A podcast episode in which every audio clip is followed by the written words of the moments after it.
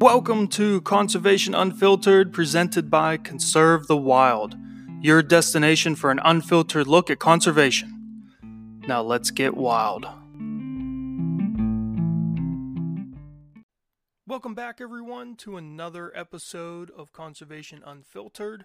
I'm your host, Jason Creighton, and this is episode number 48 Benefits of Soil Disturbance and Fire.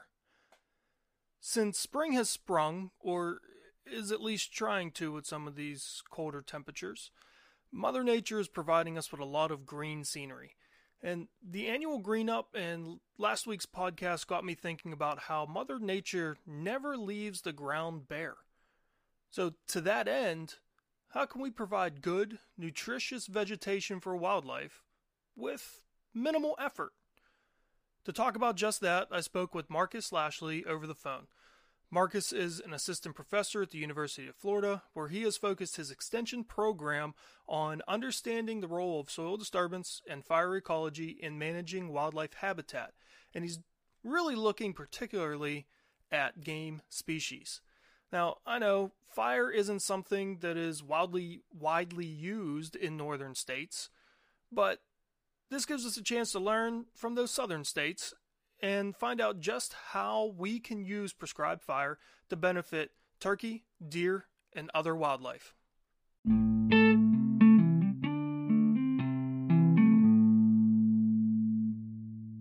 Today on the line, I have Marcus Lashley, and we are going to be discussing the benefits of soil disturbance through various methods. Marcus, how are you doing today? I'm doing great. How are you? Good. Uh, can you just sort of give a quick intro to yourself so people know a little bit about your background? Sure. So uh, I grew up in Alabama and always had a strong interest in hunting and fishing, and that led me into a career in conservation. And I focus mainly on deer and turkey, but also other game species and sometimes other other wildlife species that aren't game.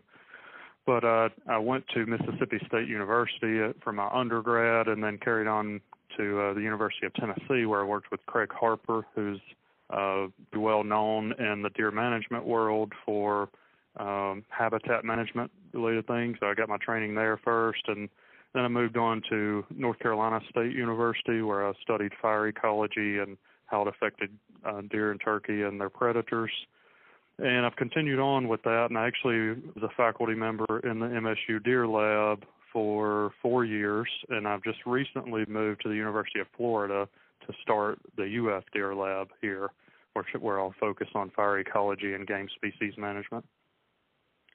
So kind of bounced around quite a bit, but uh, everything's focused on how to manage habitat, and I have a strong interest in game species because I'm a hunter. Yeah, if I if I had a different life where I wasn't a teacher. Uh, you have had a lot of experiences that I would have liked to have had, uh, and uh, honestly would still like to maybe get to have some of those experiences here in the future. So uh, I'm definitely interested in what you've learned. Uh, yeah. So, you know, can you tell us a little bit about why why should we do soil disturbance? Like, what what's the purpose of of doing that? How what how does it benefit wildlife? Yeah, so uh, obviously, you can create disturbances in many ways, but uh, the main thing that most people don't understand about disturbance, especially in the eastern United States, is that almost all of our wildlife species have always had disturbance as a natural part of their ecosystem.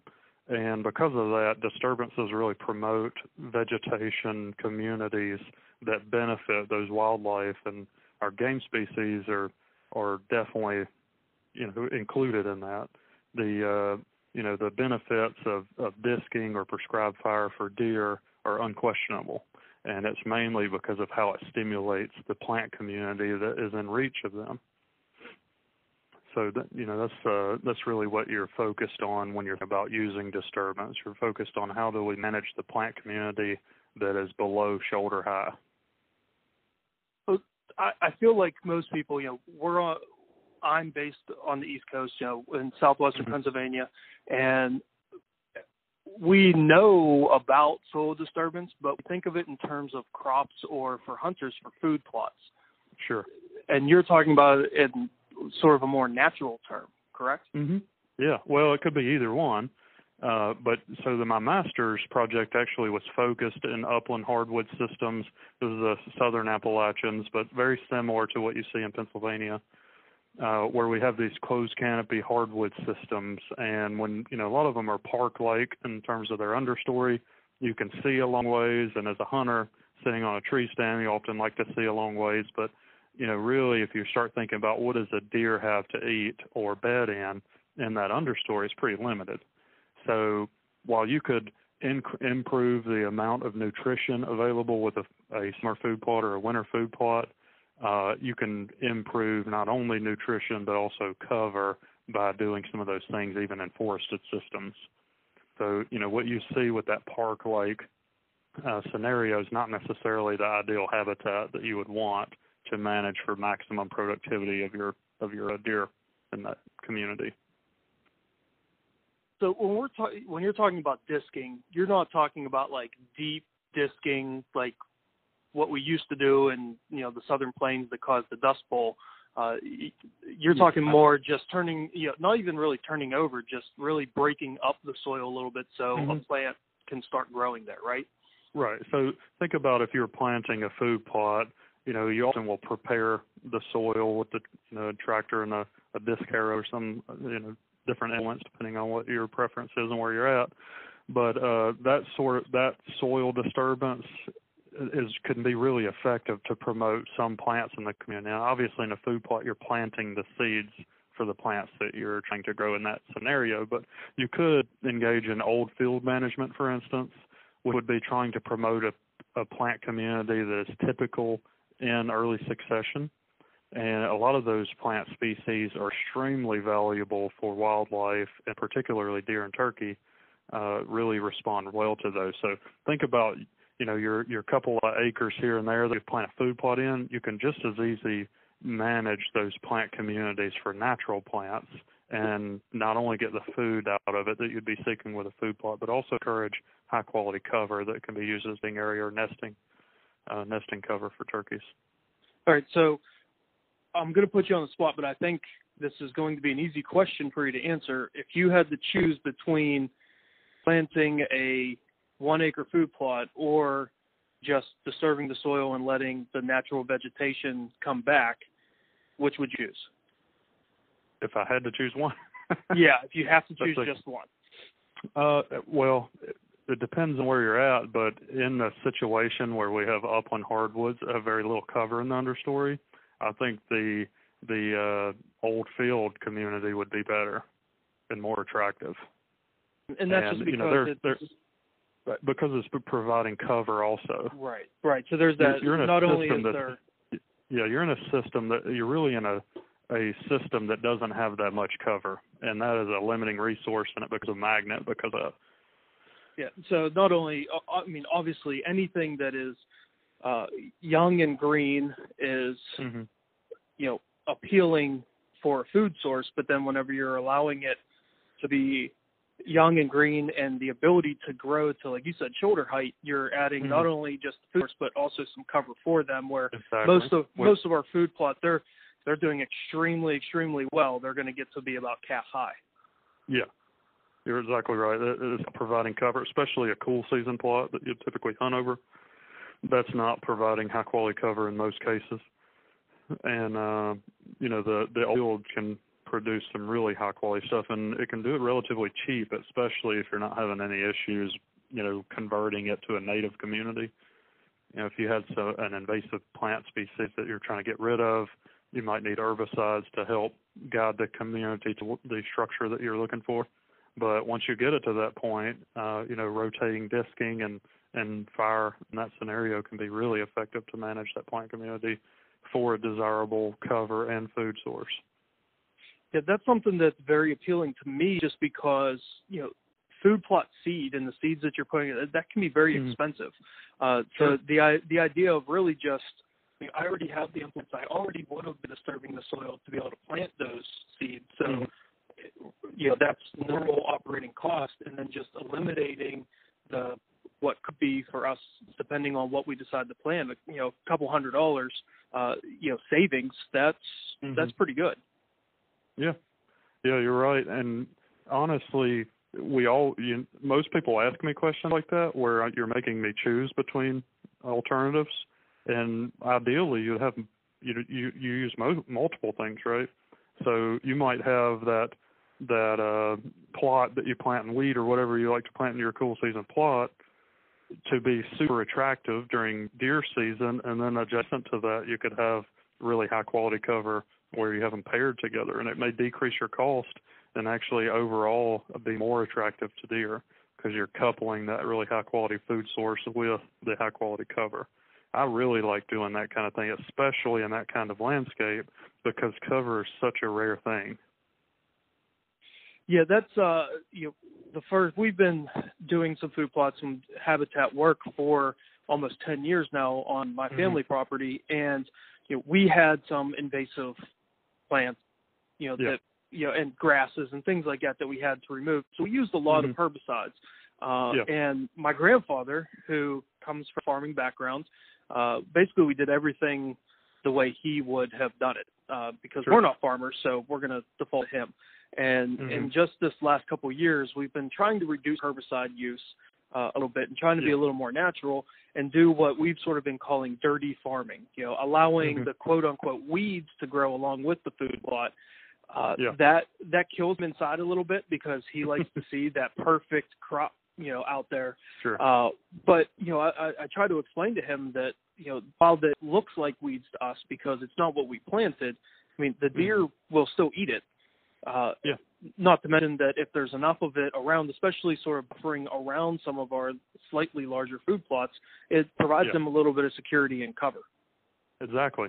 And, and another practice that I implement fairly commonly, and I think people in that part of the world are are amenable to, is you know you might have your your acre and a half food plot or whatever where you want to plant you know your green patch, but the neighboring forest, you have the opportunity to practice things like edge uh, feathering, where you could increase the sunlight getting into the forest edge and promote that plant community. So it doesn't even necessarily have to be all field uh, or all food plot, you know, and you're taking area away from your food plot to generate that cover. You could also do that on when you have that hard edge on the forest. So that could be, you know, using hack and squirt or chainsaw to gener- just trying to get more light into the forest floor directly adjacent to the plots. Yeah, because if we really look at especially the game species, we notice that they like a varied environment. They don't live in monoculture. So if you mm-hmm. can play in a food plot and have old field management and have edge feathering and have you know a varied mixture of timber in your forest, I mean that that's what's going to be best for all game species for the sure. entirety of the year. Correct? Absolutely. Yeah.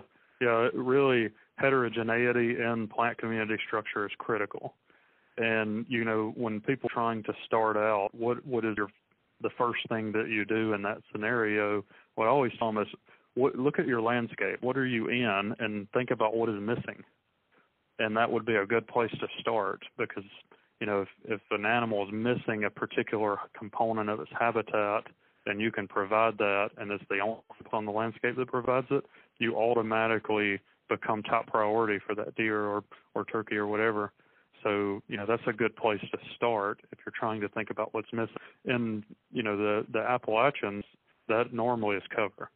You know we always think about food, we provide food, but that's not really the component that's is that's most important or most limiting in that system and particularly think about that during hunting season when all of a sudden risk from you know predation risk from hunting has uh, become really high on the landscape with all the hunters in the landscape cover becomes even more valuable then so you know that's that's the way that I think about it when I'm approaching a property and thinking about what do I need to start with to make this property more attractive and more beneficial to the species I'm managing for. It's something that is practiced often in the South is mm-hmm. not something that's practiced very much in the Northeast. Um, probably has something to do with how segmented our pro- properties are, um, but also just sort of culturally as well. And, and that's you know using prescribed fire. Uh, mm-hmm. It's something that our State Game Commission has been using a little bit more often on game lands, yeah. but it's still, I mean, that it's just a very small fraction uh, of the amount that could be done. So, mm-hmm. is it better to use a prescribed fire as opposed to disking, or and better is not necessarily the term I want to use, but I'm sure there's applications of prescribed fire sure. that would be uh, a better choice than than doing disking. So, yeah. Well, uh, yeah, you're right. It, it really depends, and, and that is the tendency in the South. There's been a stronger cultural value to fire. It's been a stronger part of the communities here, uh, at least in the recent past, than it than it has been there. And so that there are th- some things that have happened in the recent couple of decades that are starting to change that, and you're starting to see like your game commission use more fire. And uh, that I actually was up in Pennsylvania couple of weeks back, and I was looking at some of the different things that were being done on some of the management areas and uh, they're starting to get pretty aggressive with some of these habitat management techniques. And uh, that's probably not something that every you know the majority of people are used to seeing, and that's one thing that that's happening. But uh, to go back to your question more directly, prescribed fire is an, an extremely effective tool for a lot of reasons, and it's really cost effective. We typically would use that in tandem with disking when we're in an open field scenario. So in other words, you, you get benefits from having the the soil disturbance from the disc harrow and the disturbance to the plant community with fire. You get a little bit different response from those two things. And in particular, the disking is really good at changing the plant community toward annual broadleaf plants, so annual forbs in particular, the burning is really good at managing the structure and keeping it perpetually in early succession. So if you put those things in tandem, you can keep the plant community in the structure that's desirable and have a you know have uh, perennial grasses move in that make really excellent cover, and then use disking to augment that by improving the forb uh, component when it's needed. So that's the way you typically use it in that system.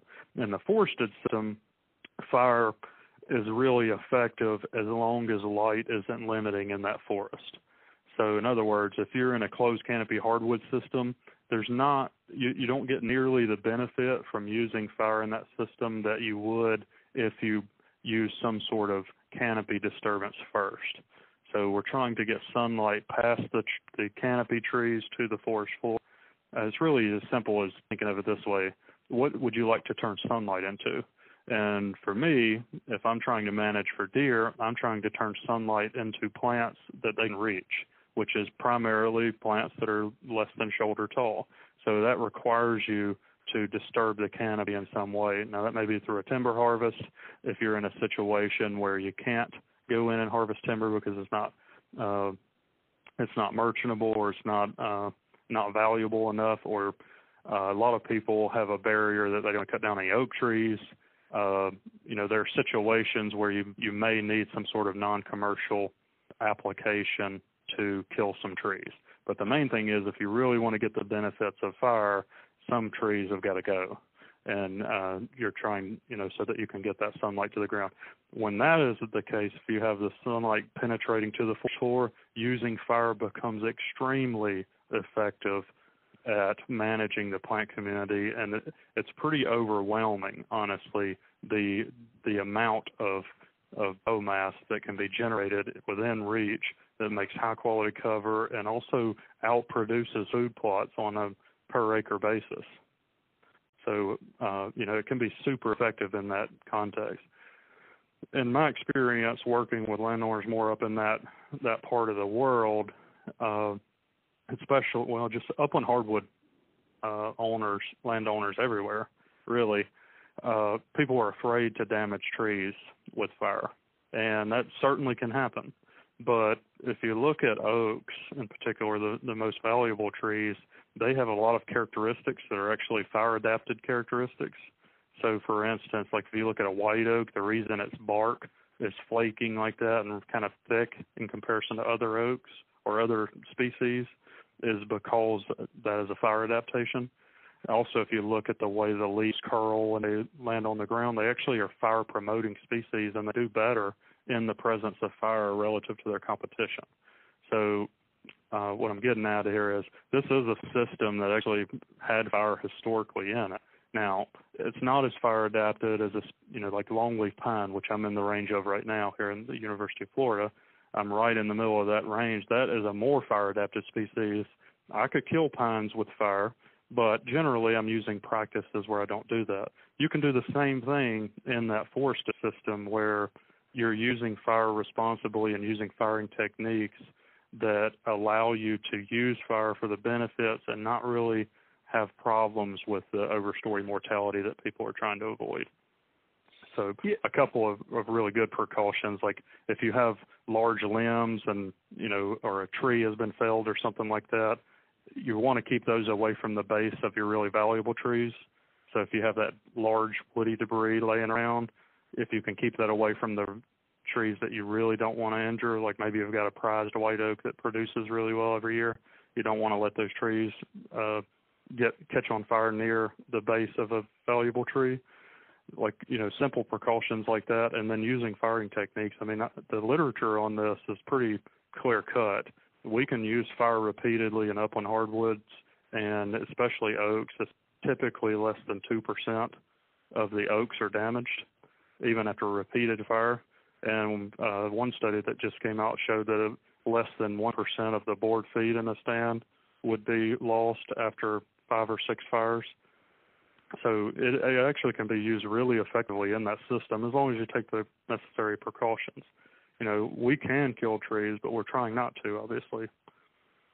Yeah, I feel like a lot of people, uh, when they think of fire, they think of, you know, the wildfires that are happening out west currently, or some yeah. of the older generations in Pennsylvania remember some of those wildfires mm-hmm. that happened around the Allegheny, what's now the Allegheny National Forest. Um, yeah. You know, it, very devastating fires, and we're not Absolutely. talking about, uh, you know, creating a fire like that yeah. So if you have if you have flame heights that are over your waist, then you're burning too hot in the in the system. I mean, I'm talking about you know less than a foot flame height, and you can use firing techniques. Now, they one problem is they take a little bit longer to persist across the landscape, right? To burn, you know, the 10 acres takes a lot longer to burn at low intensity than it would. But uh, you know, a, a couple inch flame height is up to a foot. That has very little, if any, effect on overstory trees, even the ones that are not fire adapted.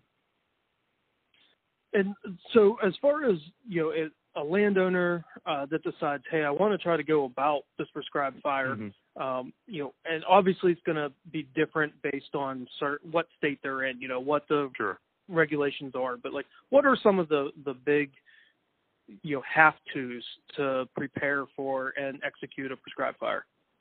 Yeah. Well, if if people have not used fire at all, uh, I normally recommend seeking out some sort of training.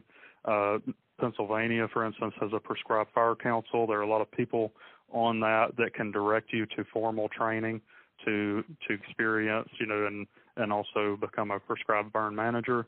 So that's one thing that I would highly recommend if you haven't done it. Also, if you can find people that are using fire and get some hands-on experience, that's really good. Uh, also, but there are a couple of basic things that you always need. One, you need to get a prescribed fire permit for the day, and you normally call your your forestry commission, and they issue the permits. Uh, you need a fire management plan. It's uh, it sounds like more than what really is, but these are some basic protections that you're you're getting in place to make sure, in case something went wrong, that you'd be protected. So, and that varies widely by state, but in general, uh, you need a prescribed fire, fire permit uh, when you're going to do this. Another thing that, in my experience, has been a real barrier for people is, you know, when I talk about prescribed fire, normally people immediately think I'm talking about burning 100 acres at a time you know we have to burn at a really large scale to make an impact on on uh, our wildlife species and what the way I would rather you think about it, especially if you're inexperienced, think about like a food plot. You know, we typically a one acre food plot, people plant that, and nobody thinks twice about it. So there's no reason you can't scale down to a level that you feel really comfortable with to start out and start seeing the benefits of that fire. And as you get experience and get more comfortable with it, then you can scale up if you want to. So uh, you may have seen some of the stuff. I, I put out a video with the Quality Deer Management Association a couple of years back called bow range burning.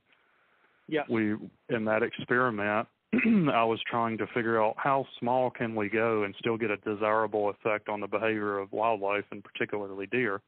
And that was I was thinking, man, if we could get it all the way down to what we can shoot in a bow range, so a 30 yard radius, that would be pretty cool. I wonder if deer would respond to that. And lo and behold, we did this experiment in uh, loblolly forest stands and, and upland hardwood stands down in the central hardwoods region, and deer responded to it uh, pretty well, even at that ridiculously small scale. I mean, we're talking about like a quarter of an acre. So most people can comfortably burn something like that, even if they're inexperienced. And you start getting the hang of things, and that's been pretty effective when I've been working with people that don't have experience. They get comfortable with it, and then they start scaling up to where they can make a really big impact on on the habitat quality of of their desired species. So when we're thinking about trying to burn a small area, how you know, like I'm thinking about our property. I mean, it mm-hmm. we have grasses, and then we have uh, leaf litter, and we have sure. some early successional areas. Like, how do I keep that fire in just that small? Area?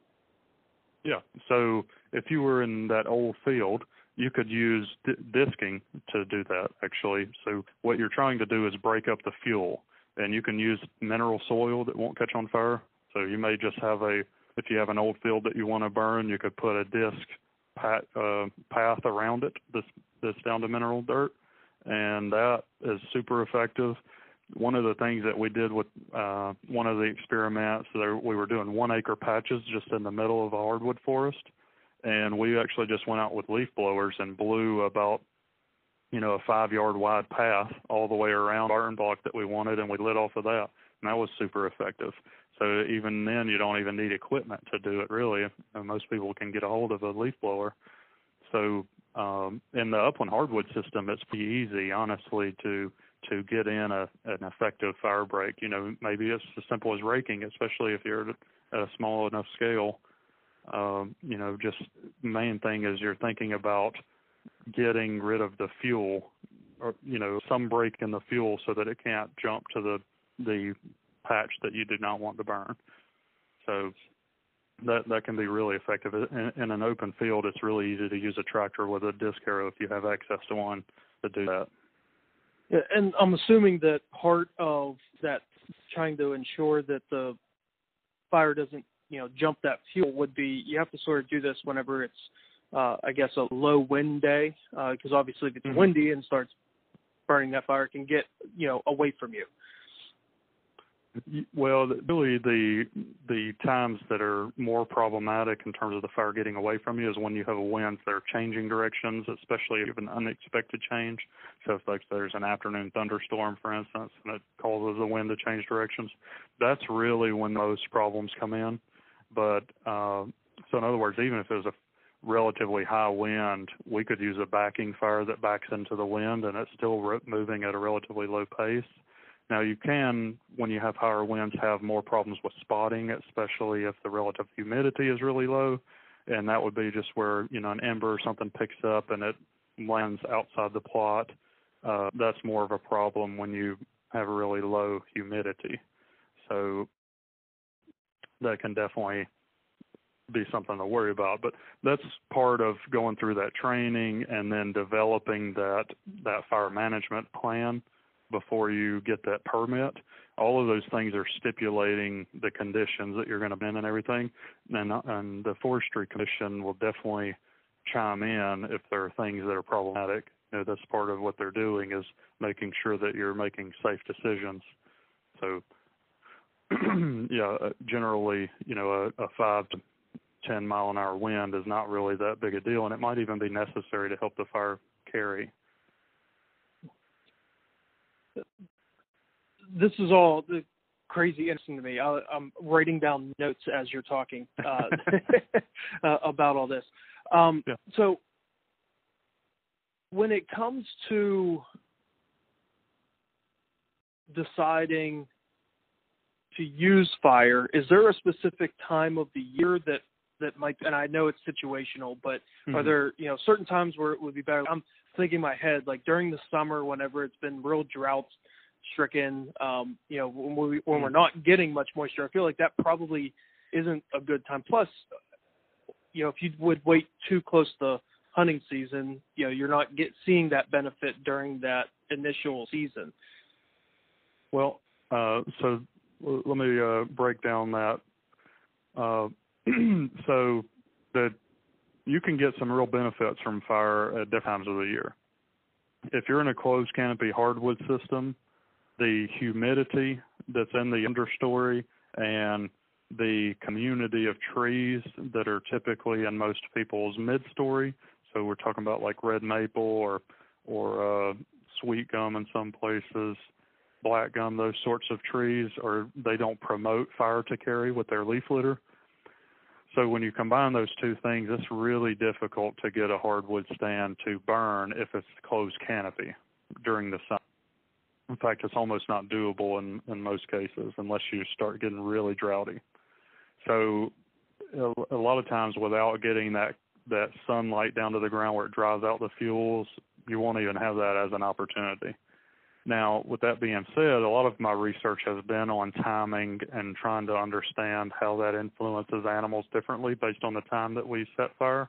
And one of the things that's been super interesting for me is when we do use summer fire, it, the timing can be pretty important for like whitetail deer during lactation, for instance. You know, it's a really nutritionally stressful time. And essentially, when you apply fire for about a six or eight weeks uh, period after that fire occurred, you get what's called a magnet effect.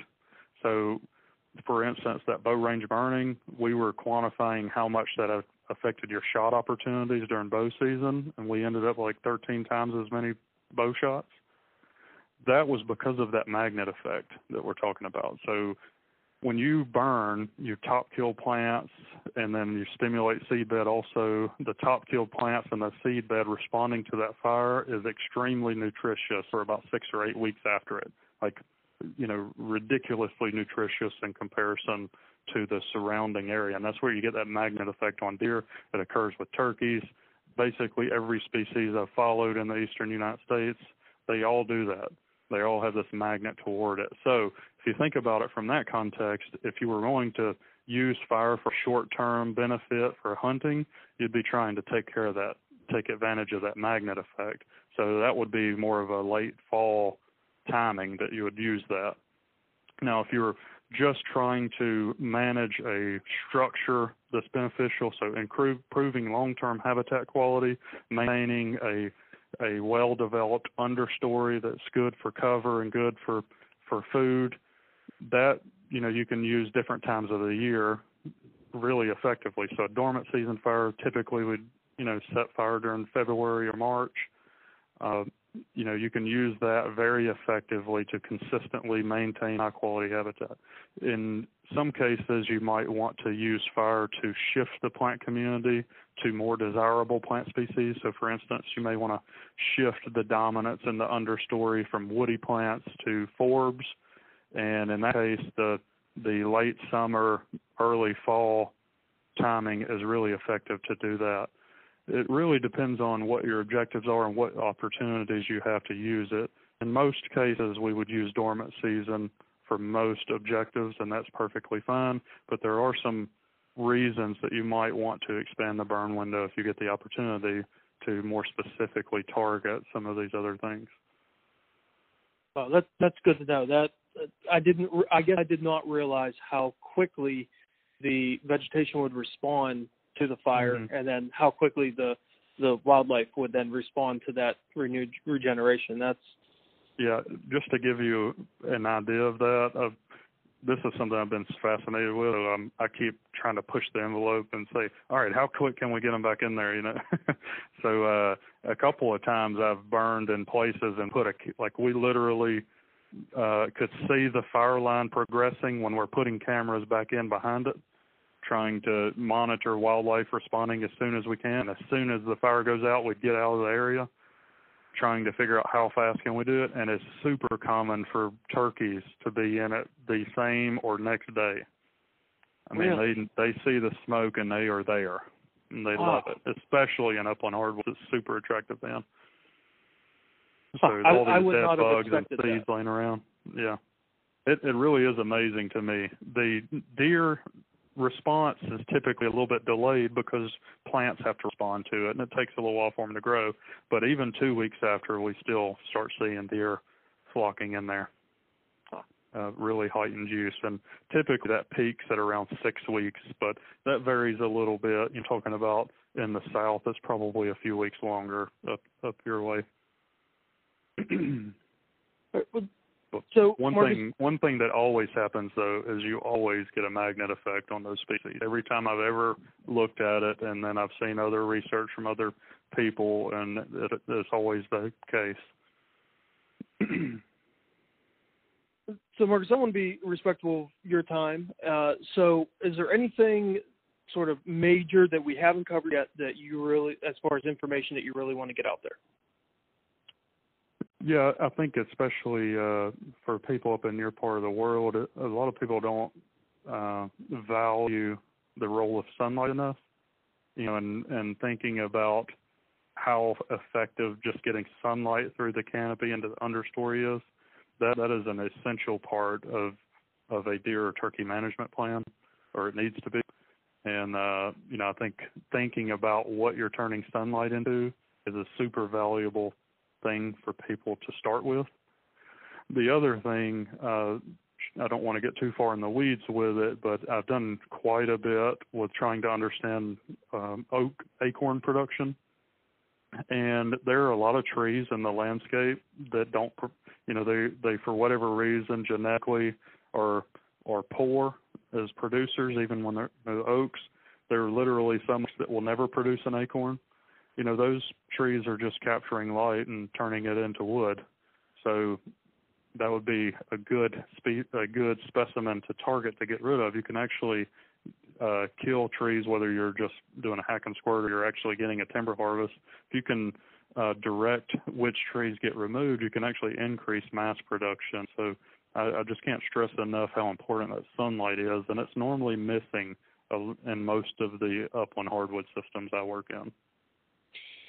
Yeah, I can second that uh, second portion of it because we had a um, shelter wood cut done on our family property Mm-hmm. a couple of years ago, and the consulting forester was telling us about you know they were taking mostly birch out uh, to use as pulpwood, but then he was letting us know that hey you know I want to take out select oak trees as well, and we were very skeptical he Mhm. told us that, you know for the same reason we were very skeptical but Yeah. since then the acorn production on our property has uh, doubled or tripled i mean there's just Yeah. acorns everywhere we used to you know by the by the time you got to the end of october there were no acorns on the ground because the deer and turkey ate them all uh, Right. you know just a couple weekends ago when i was up at the property walking around I'm finding acorns on the ground that haven't been eaten because it's just produced so much more by not having that competing tree only, you know, five or ten feet away. Yeah, that's great. That's exactly what I'm talking about. You know, and uh, if if you're like me and you've actually been following trees, I mean, on my family's land in Alabama, I knew the potential of every single tree on the entire property just because I was following them for years, you know, and thinking about it. But a lot of people have favorite trees out in their stands that all, you know, reliably producers or they're reliably attracting deer to it or whatever. You know, you can mark those and keep them. But that white oak that you go and check every single year and it's never had mast on it for the last 10 years, that one's really not doing much except catching light to be turned into something, you know, in the understory that's useful. Yeah, that's a that's a great point. Uh, so if the listeners want to get in touch with you or even just follow some of your research, where would they Mhm. be able to find that? Well, for right now, uh, they can email me. It's really easy if you go on the University of Florida and search my name uh, to find my email and contact information. I'm happy to answer questions or anything like that. And I've just moved here, so I'm in the process of getting approvals and setting things up. But I'll have a social media uh, presence on Facebook and and uh, Twitter and, and several different things. I already have a Twitter account that's uh, at Dr. Disturbance, uh, but yeah, I'll, I'll be developing those things, and and uh, pretty soon there'll be the UF Deer Lab to follow, and and uh, some podcast resources and things associated with that. So uh, if they stay tuned in and follow some of that, I'll be uh, launching things here in the next couple of months, hopefully. Uh, well, I'm definitely looking forward to that. I, I love following what um, you know what the other Deer Lab has done um, over in. Missouri, mm-hmm. and um, so i am always excited to read more and learn more. Uh, you know, I just I can't get enough of content, so that that's great. I can't wait to uh, see what you have in store for us. Yeah, well, I appreciate it. You know, it's kind of the idea. We we thought we should start spreading this out and and uh, bringing this information from multiple universities to multiple uh, viewers to help spread the word. Well, Marcus, thank you for joining us. It was uh, this was a great talk, and uh, yeah, I appreciate it. Good Thanks luck in next year's hunting season. Yeah, you too. Appreciate it.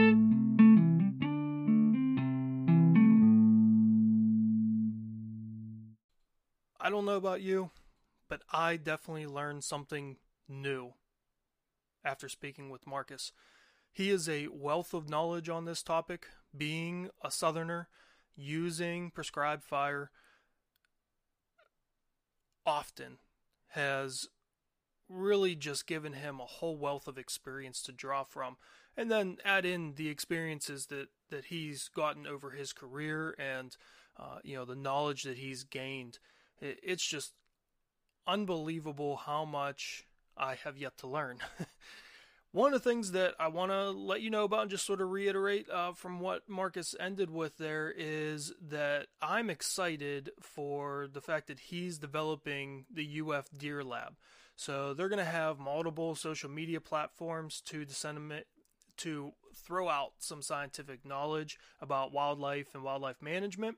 Uh, he's going to host his own podcast called Fire University that will be launching in the summer of 2012. So we're getting close. Hopefully, the pandemic hasn't really uh, changed that launch date. Uh, I am excited to learn on as often of a basis as he can throw out information on podcasts. It truly is something I want to learn how to use and the steps and the procedures and I really feel like it can be a great benefit to help return a lot of those nutrients. You know, using prescribed fire, doing light disking, obviously a little bit different than what we talked about last week uh, with Jason Snavely, uh, but you know, really, Mother Nature puts down what needs to be there. So, uh, you know, there are definitely times we want to plant food plots. There's definitely times we want to sort of manipulate the land a little bit to make it more beneficial to us. But there are also times where, you know, manipulating the land just slightly and letting nature sort of reset itself will have a huge impact. And uh, I really feel like that was the overarching theme of this episode this week.